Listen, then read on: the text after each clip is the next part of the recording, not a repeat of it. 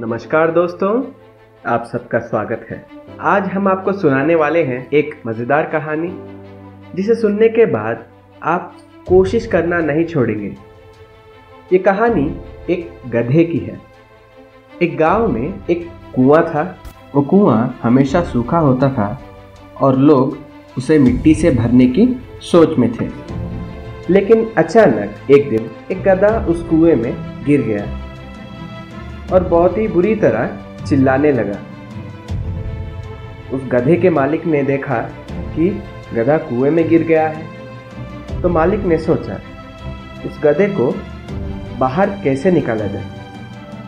फिर मालिक ने अड़ोस पड़ोस के लोगों को बुलाया। लोग कुएँ के पास इकट्ठा होने लगे। फिर एक आदमी ने देखा और कहा यह गधा तो बूढ़ा है, कोई काम का नहीं। बाहर निकाल कर क्या करोगे? उस मालिक ने भी सोचा और कहा हाँ सही बात है। ये गधा तो मेरे कोई काम का नहीं। कुछ देर तक बातचीत हुई। फिर सबने मिलकर ये फैसला किया कि उस गधे को कुएँ में ज़िंदा दफना देंगे। इससे गधे को बाहर निकालने के लिए मेहनत भी नहीं करनी पड़ेगी।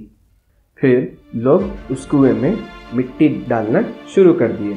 वो गधा और बुरी तरह से चिल्लाने लगा, क्योंकि वो मिट्टी और पत्थर से उसे चोट लग रही थी। फिर भी लोगों ने मिट्टी डालना बंद नहीं किया।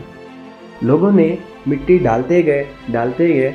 फिर बहुत सारी मिट्टी डालने के बाद उस मालिक ने कुएँ में झाँक कर देखा और चौंक गया। उसने देखा कि जब गधे पर मिट्टी डाल रहे हैं, गधा अपने शरीर को झाड़ कर उस मिट्टी पे खड़ा हो रहा है और एक कदम ऊपर आ रहा है। लोग जितने भी मिट्टी डालते थे, वो गधा अपने शरीर को झाड़ लेता था और एक कदम ऊपर आता था। जल्द ही सभी चौंक गए, क्योंकि गधा ऊपर आ रहा था। कुछ ही देर में गधा बाहर निकल आ रहा था देखा, ज़िंदगी में भी बहुत सारे लोग आप पर तरह तरह की मिट्टी डालेंगे। लेकिन आपको आपसे मिट्टी हटाकर उस पर खड़ा होना आना चाहिए। धन्यवाद। और हाँ दोस्तों, आपको कहानी पसंद आई तो लाइक कीजिए। पहली बार वीडियो देख रहे हो तो सब्सक्राइब कीजिए। आपका दिन शुभ हो।